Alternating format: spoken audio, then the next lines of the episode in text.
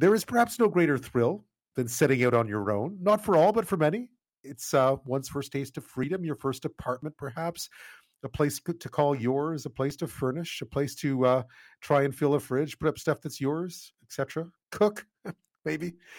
But with freedom comes responsibility, of course, and that can be a challenge. Tonight we were talking about some of the things you wish you had known before you moved out. Um, mine was budgeting the bills like just getting bills.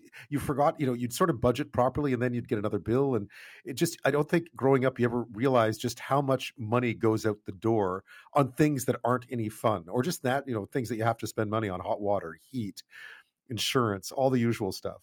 Uh, but others had some interesting things about cooking wanting to learn how to cook uh, and so forth which makes sense too.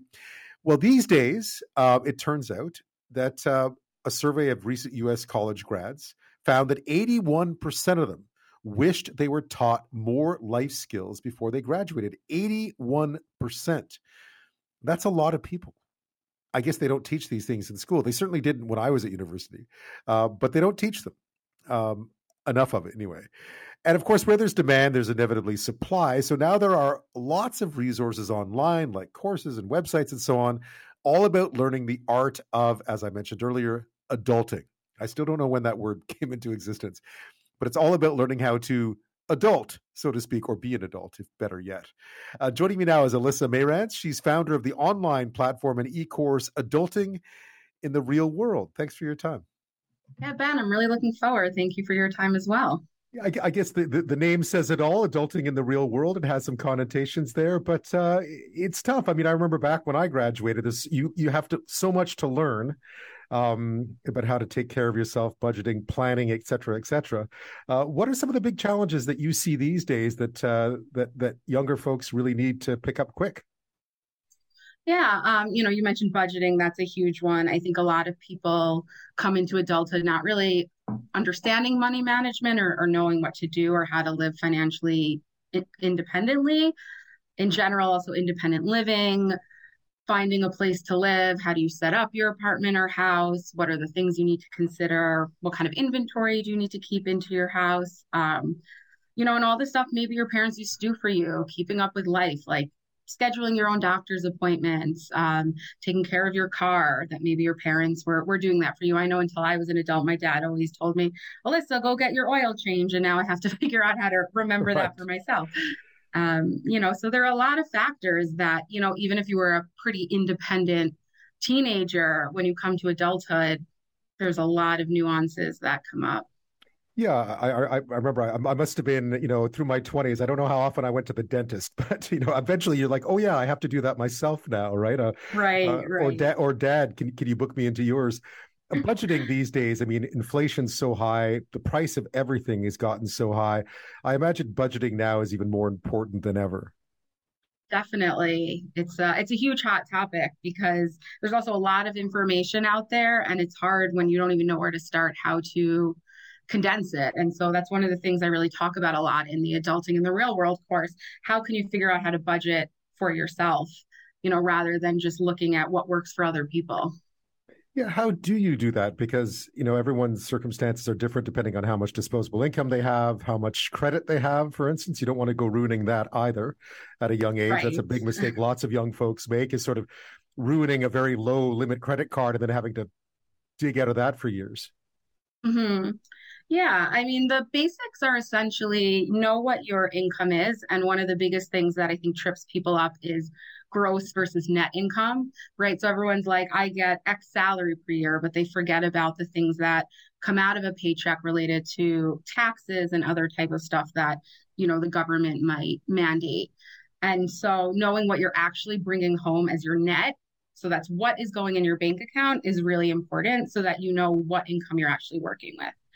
And then you want to look at your expenses. Um, and something that I think trips a lot of people up and why some of these rigid budget, budgeting systems don't work is you have to make sure you give buffer room. If you put every dollar allocated somewhere every month and you don't have time for fun, you don't have buffer space, you're going to end up getting yourself into trouble. And saving for a rainy day too. I remember that was one of the big mm-hmm. lessons I learned young. I think maybe it was the first time I ever realized I actually owed money on my taxes because I'd been working a couple of different jobs and, and not enough was being deducted. So when tax time came, there was a bit of a nasty surprise. I don't think it was a ton of money, but for me, it was a ton of money back then. Yeah, definitely. Those surprises really can stress someone out and that saving is important. And so what I also often recommend to people is you can figure out how to meet your expenses, start paying back debt, but also save money, right? Because another key is knowing how fast you really do have to pay your debt back versus what buffer room you can give yourself just so you're more financially stable even while you're trying to pay all that off.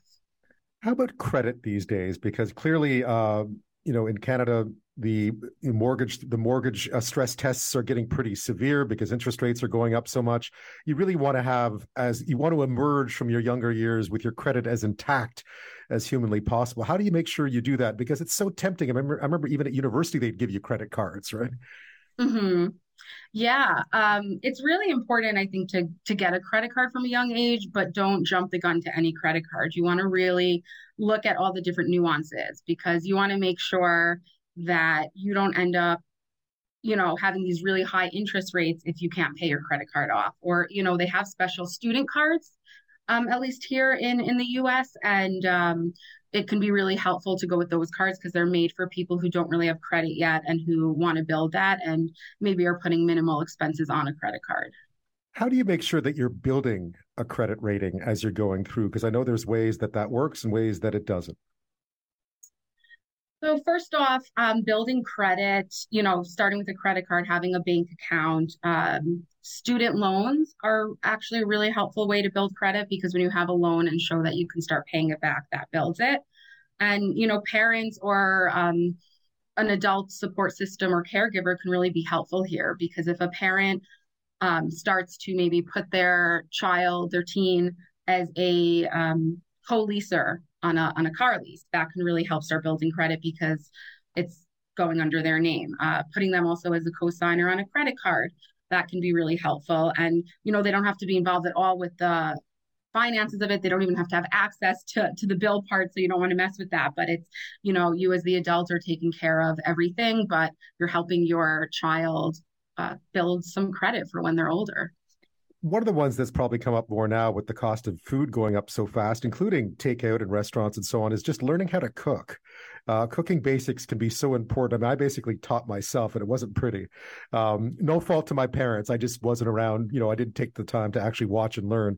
Um, but learning how to cook for yourself is probably a big money saver these days huge money saver yeah groceries are really expensive or i know in in new york city these like uh, pre-packaged like raw food to cook for yourself are really popular. So it makes it easier in terms of prep, but they're very expensive. And so cooking really can be a money saver. And you don't have to be this fancy chef or even have any kitchen skills to really get started. Um, in the adulting in the real world course, we actually have some uh, vignette tutorials going over some basics. So just knowing how to make pasta, um, is really key. I grew up in a kitchen, so learning that not everyone has these basics has really helped me figure out what do I want to help people learn.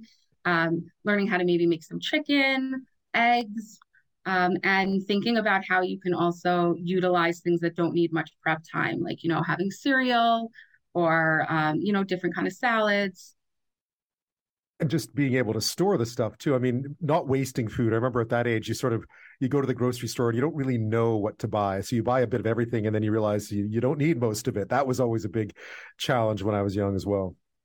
Yeah, something I say a lot because I've learned this a lot from experience is buy food for how you actually eat, not how you want to eat. So, fruits and vegetables are some of the most common things that go in the trash because people are like, well, I want to eat more fruit. I want to eat more vegetables. And in wanting to do that, you stock up, but then you don't actually eat all of it. So it's better to really look at, okay, how am I realistically eating? And if there's something you want to work on, buy it in a very small amount to get yourself oriented to that and only start really investing in that when you feel like it's part of your daily eating habits yeah, lettuce becomes a bit of a exercise in watching it go bad in the fridge, right? That was yes. always that way. Lettuce, particularly for some reason.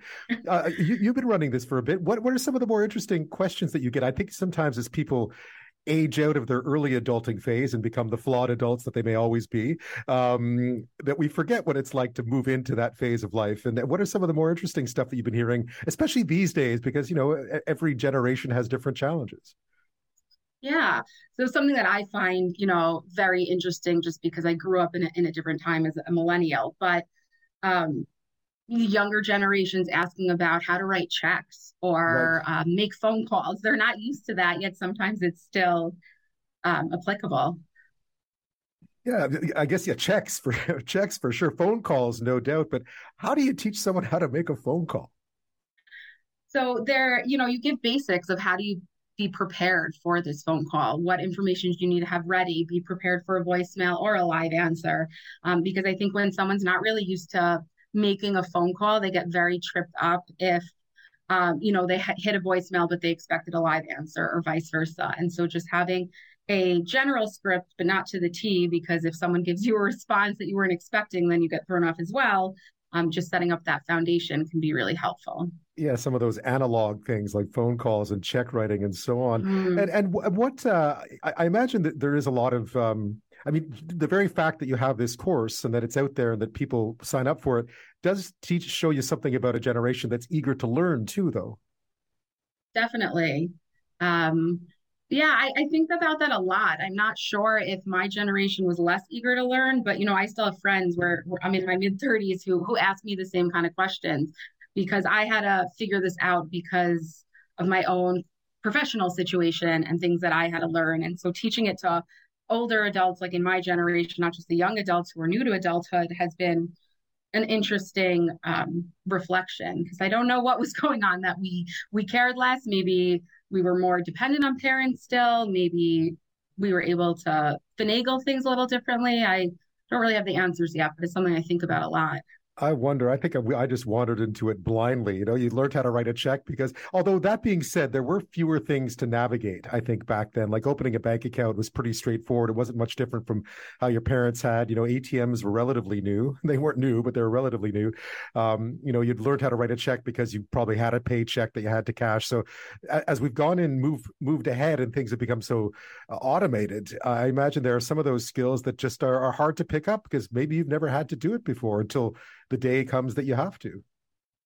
Yeah, and I think that really also connects to the phone call bit because um, it is a more nuanced experience, but sometimes things are not as effective in the digital age. Yet the people that are so used to it um, struggle when they can't get everything done on the you know online bank account or whatever the digital platform is so i think that's a good um, balance that i see and you know in millennials that are still learning this stuff they need more of the digital education and in the younger generation they need more of a how can you not rely so much on your digital stuff because it's you know sometimes could be flaky and sometimes you need to figure things out yeah, outside of technology. Sometimes you need to talk to a person if ever you can.